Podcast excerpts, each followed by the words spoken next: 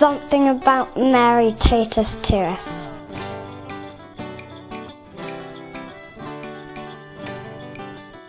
Hello, my name is Father George Roth, George Mary Roth. I'm a Franciscan priest here in England, Gosport, with the friars there at St. Mary's Church. And the Blessed Virgin Mary is our life. We take a, a Marian vow where we give everything to Our Lady, all our prayers and good works and actions of the day, everything. And she takes these prayers and sacrifices to do good in the world. And that's the secret. Our Lady is the secret. She's going to win the battle that's going on now, but we all have to we all have to pray and sacrifice and especially pray the rosary.